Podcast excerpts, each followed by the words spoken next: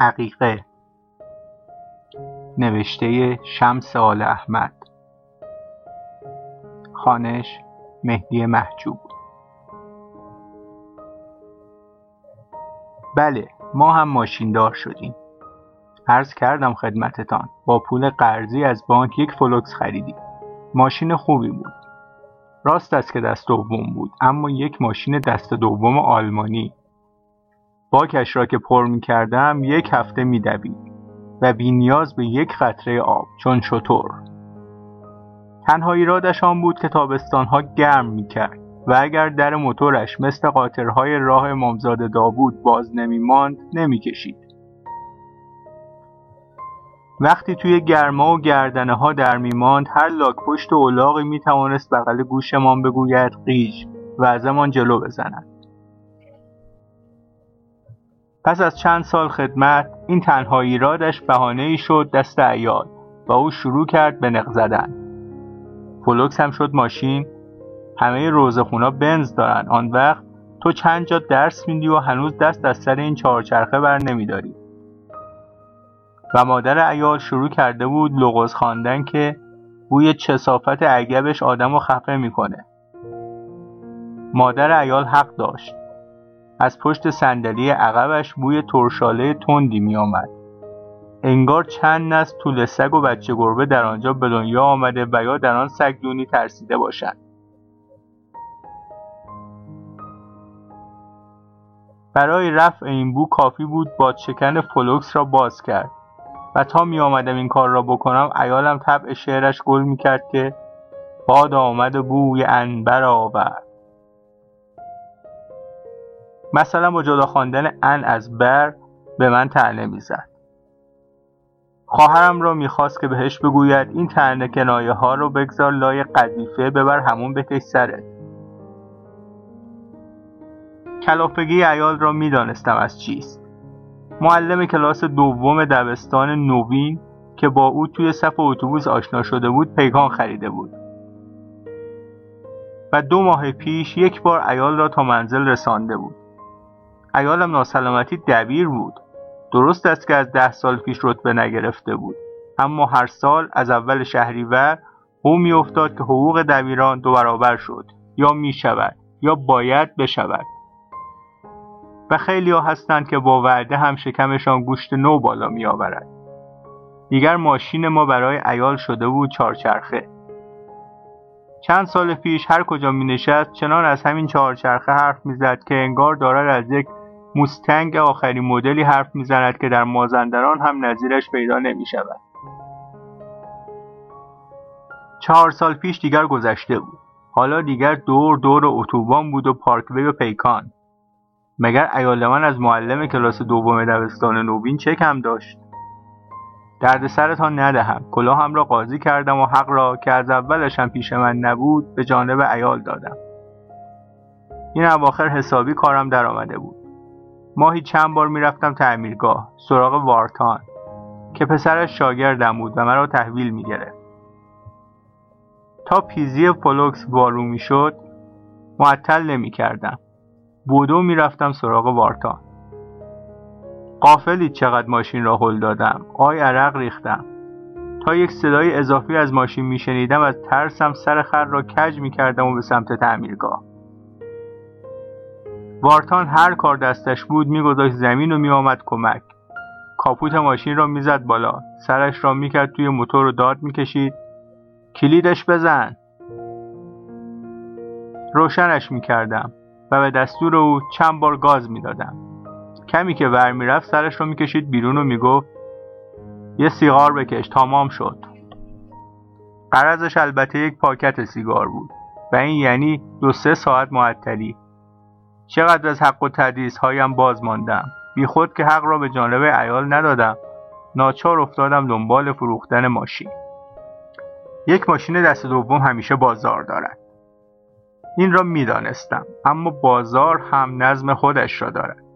بازار است و یک ایل دلال. حالا دلال کجا پیدا کنم؟ شهر پر بود از معاملات ملکی های قدیم که حالا شدند بورس زمین ماشین و پول قرضی. اما آدم به یک دلال ناآشنا چطور اعتماد کند مشتری و خریدار هم اشک زن نبود که توی آستین حاضر باشد. تا وقتی خیال فروش ماشین را نداشتم گله به گله جلوی هم را می‌گرفتند که آقا فروشیه یا آقا میفروشین؟ ولی حالا که خیال فروش داشتم همه می‌خواستند ماشینشان را بفروشند به یکی دو تا بنگاه غریبه سر زدم که ماشین را میفروشم. برای اینکه زده باشند توی سر مال چند تا ماشین پارک شده کنار خیابان را نشانم داده بودند که همه اینا فروشیه. و تا سرم را انداخته بودم پایین که بروم با تظاهر به بیمیلی پرسیده بودن حالا چقدر می‌خواین ناچار بودم صبر کنم. به دوستان سپردم تا یک بنگاه آشنا پیدا شود. مگر پیدا می‌شد؟ به تجربه دیده بودم که شهر پر است از داروخانه. ولی تا محتاج یک قرص شده بودم ناچار چند تا خیابان را از پا انداخته بودم تا یک داروخانه پیدا شود. این همه کودکستان توی شهر بود. درست همان سالی که خواستم دخترم را بگذارم کودکستان دیدم شهر اصلا کودکستان ندارد. راه و نیمراه عرق فروشی می‌بینی اما تا یک مهمان رودرواسی دار دواخور گیرت میافتد باید برای یک شیشه زهرمار دور شهر را بگردی. انگار آدم توی محله جهودها دنبال مسجد بگردد. حالا هم که یک منگاه آشنا می‌خواستم همه غیبشان زده بود.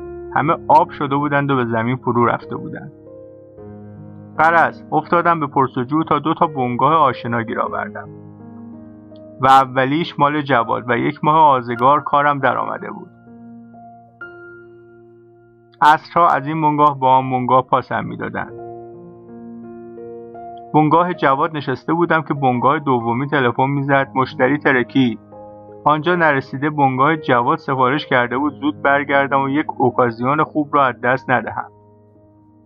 هر روز دو سه ساعت وقتم اینطوری هدر می‌رفت. شده بودم عین یک توپ فوتبال توی پای چند تا پله. و شب که به خانه می رسیدم آنقدر کلافه بودم که غالبا با ایال بدخلقی می کردم هفته چهارم شانسم گفت. یک بند خدایی که لابد با واسطه های بسیار با بنگاه جواد آشنا شده بود پیدا شد. و جواد برادر دوستم هم الحق خوب جوری ماشین را قالب کرد. آنقدر خوب که غیر از حق العملش دویست تومان از من نازشست گرفت و دویست تومان هم از خریدار. پیشقصد پیکان را که دادم عین خیار توی آب نمک دندم توی نوبت. در این فاصله فرصت داشتم تا قاپ ایال را بدزدم. از او خواستم تا رنگ ماشین را به سلیقه خودش فکر کند. حتم داشتم او هم برای این انتخاب از همکاران اداریش از دوستان دوره رامیش از افراد خانوادهش از زن همسایه دیوار به دیوارمان که با هم جیجی باجی بودند از خانم معلم کلاس دوم دبستان نوین و خلاصه با عالم آدم مشورت خواهد کرد. می‌دانستم با این کارم بوق و کرنا را دادم دست ایال تا دور شهر جار بزند که به زودی ما هم ماشیندار پیکاندار خواهیم شد. یک شب دوره شام ماهانه خانم معلم ها منزل ما بود. خودم شنیدم یکیشان می‌گفت زرشکی نه تو را به خدا عین جیگره دل آدمو به هم می‌زنه. دیگری گفت توسی مثل لجنه توسی نگیرین کرم ماهه. هرچی خاک روش بشینه معلوم نمیشه. سومی گفت متالیک. معلم ریاضیمان گرفته. معرکه است. به شرط اینکه شیشه هاش آینه باشه. و چهارمی که می‌خواست سلیقهاش را در انتخاب رنگ تحمیل کرده باشد از نقطه ضعف ایال کمک گرفت. سرمهای سنگین تره واسه شما سرمهای خوبه. خانوم با سلیقه مثل تو سرمهای می‌گیره که یه ذره گرد خاک رو هم نشون بده. صبح به صبح میدین ننه دستی به همه جاش می‌کشه. عاقبت رفتم حواله ماشین را گرفتم. ایال طی سه هفته فکرهایش را کرده بود و به من سپرده. متصدی کار که زیر شیشه میزش ده دوازده تا نمونه رنگ گذاشته بود پرسید چه رنگ؟ دستم را گذاشتم روی سبز ماتی که به عقیده ایالم هم سنگین بود و هم جوان. تمام شده. گفتم پس زرشکی. متصدی داشت با تلفن حرف می‌زد. دستش را گذاشت جلوی دهنی تلفن و گفت حاضر نداریم باید یک ما صبر کنیم. دیگر حالش را نداشتم. تلفنش که تمام شد ازش خواستم خودش یک رنگ موجود را انتخاب کند. متصدی گفت انتخاب نمی‌خواد فقط توسی حاضر داریم. کلافه گفتم فقط می‌خواستین سلیقه خانم بنده رو بفهمید پس بنویسین لجنی.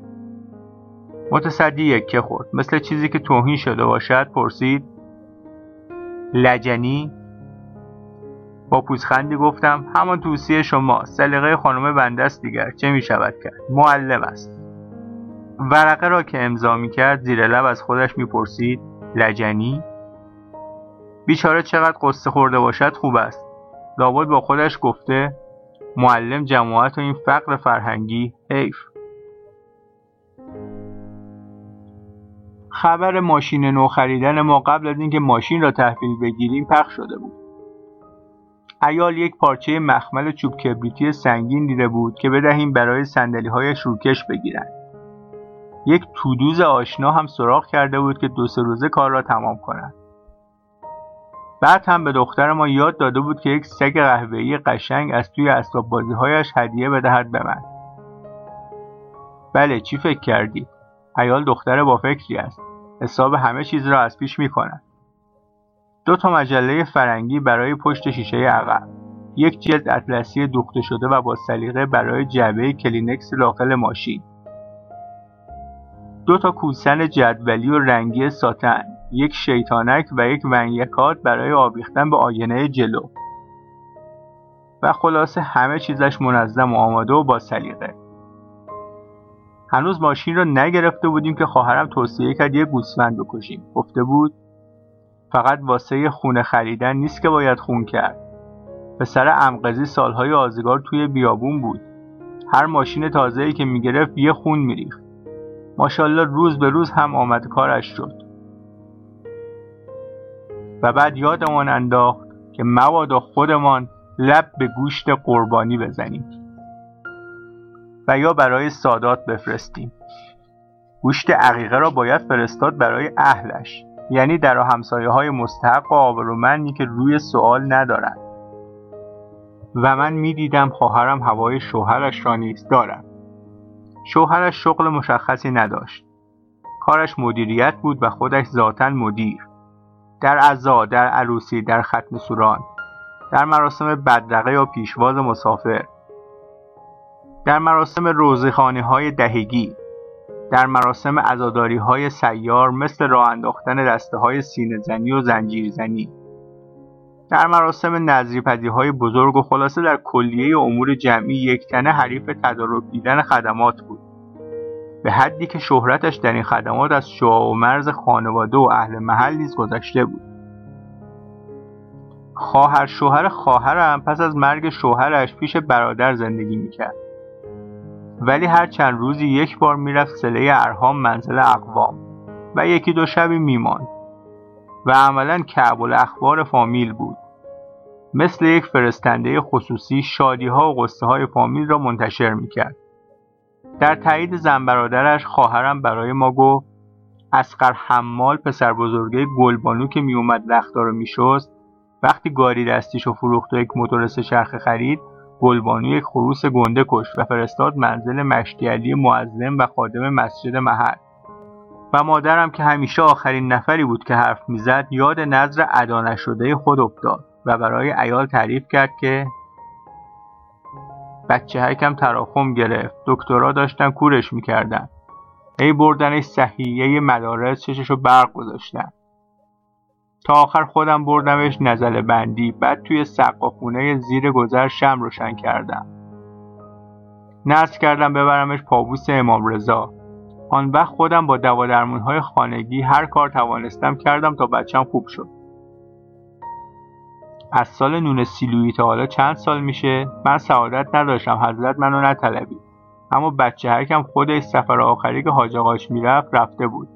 خوشا به سعادتش. ایالم که این درد دل مادر را برایم تعریف کرد توضیح داد که خانم بزرگ چشماش پر از اش شد. وقتی یاد کم سعادتش افتاد دلم برای سوخت. به این ترتیب حالیم می‌کرد که حرفی ندارد مادرم را ببرم زیارت مشهد. در ضمن یادم انداخت که مزار پدر مادرش قوم است. پدر مادر ایال اهل علم و مجتهد بزرگ شهرشان بود. پس از مرگ با تشریفاتی نشش را برده بودند قوم. و می‌دانستم که سه سال اخیر مادر ایال که هر سال عید می‌رفت قوم فرصت نکرده بود برود. فکر کردم اگر اول مادر ایال را ببرم قوم چند سباهی قلبش با من صاف خواهد شد و دیگر تلفنی شکایت مرا به مادرم نخواهد کرد. و مادرم بنده خدا یک هفته از غصه ما روزه نخواهد گرفت. راستش را بخواهید همهش تقصیر ایال است. تا چیزی می شود بودو می رود برای دل مادرش بست می نشیند یعنی از من قهر کرده. خب هرچه باشد مادر است. نمی‌تواند ببیند دخترش دم به ساعت از زندگیش فرار می‌کند. یک روز که بچه هایم را برده بودم دستبوس مادر بزرگشان مادرم بدون مقدمه در آمد که خواهرزادم خدا طول عمرش را زیاد کنه. لب به نمی‌زد. همه را میفرستاد در منزل همسایه ها ماشین باری نوشو که گرفت زنش رو فرستاد از مادرش خواهش کنه بچه هاشو تا مشهد سرپرستی کنه.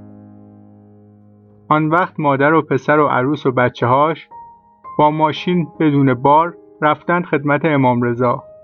و همان سفر بود که توی حرم با حضرت ابوالفضل سیغه شراکت خوند. صدای مادرم به لرزه افتاد و اشک توی چشمش جمع شد. عینکش را برداشت و با گوشه چارقدش نم چشمها را گرفت. خواهرم که حاضر بود از ترس اینکه موضوع سفر فراموشم نشود دنبال حرف مادر را گرفت که داده بود مهرر آقا با خط درشتی براش دوتا شرکت با ابوالفضل نوشته بود. یکی رو زده بود بالای سرش توی ماشین و یکی رو هم عقب ماشین و زیر اتاق. و بعد با اشاره به گریه خانم بزرگ رو به من گفت خانومم قلبش خیلی ضعیف شده نمی‌تونه تنها جایی بره. بهش قول دادم اگر صبر کنه دخترکم بارش رو زمین بذاره و خیال من راحت بشه خودم چشمم کور همراهش میرم مشهد و همه جور خدمتش رو می‌کنم. و همینطورها بود که هنوز ماشین را نگرفته ظرفیتمان برای سفر مشهد پر شد. و من مثلا می‌خواستم زرنگی کنم و ایال و بچه هایم را نیز ببرم که یک جا سر چند نفر منت گذاشته باشم. حقه باز ایالم دستم را خواند. خیلی بیتفاوت دل سوزاند که قافلی تا مشهد چقدر راهه؟ من که از پذیرایی مادرت ابایی ندارم اما بچه ها مادرتو اذیت خواهند کرد و از دماغش در خواهند آورد. از مشهد که برگشتی انشاالله شب عید خودمان با تیاره چیزی میریم آبادان. به سبک خودش غیر مستقیم چند قرار قبلی را یادم میآورد. اول اینکه نسبت به مادرم خیلی محبت دارد دوم اینکه سوقات مشهد یادم نرود. و سوم اینکه با او تنها باید بروم سفر. خوشش نمی آمد در حضر خدمت بچه هایم را بکند و در سفر خدمت کسانم را. سرانجام نوبت ننه شده بود. خدمتکار پیرمان دو هفته هر شب خواب دید. خواب دختر و پسر و نواهای کوچکش را و چه خوابهای وحشتناکی. مرتب خوابهایش را برای خواهر و ایالم گفت که معبران خانوادگی بودند و اینطوری صدای او هم درآمد. عاقبت یک روز مرخصی گرفتم تا یک تعطیل مذهبی را به جمعه پیوند زدم. مقداری تحفه و سوغات هم برای بچه ها و نوه های ننه خریدیم. و دوشنبه رفتیم ده اجدادی ننه. از قدیم گفتن سله ارهام عمر آدم را زیاد می‌کنن دایی ایال مرد دست و دلبازی بود. وقتی فهمید داریم ماشین می‌خریم سه هزار تومن داده بود به خواهرزادهش قرض. تا پیش قسط زیادتری بدهیم و اقساط ماهانه کمتری داشته باشیم. آن وقت مادر ایال که انتظار داشت دست کم مخارج صافکاری تصادفش را بدهیم و البته نداده بودیم برادرش را سرزنش کرده بود که اگه پولتو پس گرفتی برو همش رو چوب بخر بیا تو سر من خرد کن. دایی عیال حرف خواهرش را شوخی گرفته بود و بخشش را به کمال رساند. در ایامی که هنوز ماشین را تحویل نگرفته بودیم دو سه بار اصرار کرد که اگر ماشین خواستیم رو دربایستی نکنیم و فولکس او را بگیریم. صمیمانه می‌گفت مال من و تو نداره. و به اصرار خواهرزادهش ایالم یک بار ماشینش را قرض گرفتیم. و از آن سربند بود که ایال در اعتقادش تجدید نظر کرد. سابقا معتقد بود که آدم ماشینش رو دست برادرش هم نباید بده. پس از این دو تجربه قرض پول و ماشین در اعتقادش اصلاحی کرد که آدم ماشینش رو به هر غریبه ای نباید بده. هفته اولی که ماشین نو را گرفته بودیم دایی ایال ماشینمان را برای یکی دو ساعت امانت خواست و دو سه روز بعد آورد. ایال یادم داده بود که می‌خواستی کیلومتر شمارش رو نگاه کنی. و او خودش نگاه کرده بود. ماشین را که آورد باز هم کیلومتر شمارش را نگاه کرد. ایال این دقت ها را می کند که معروف است به خوش حسابی. روابطش آماری و عدداندیشانه است.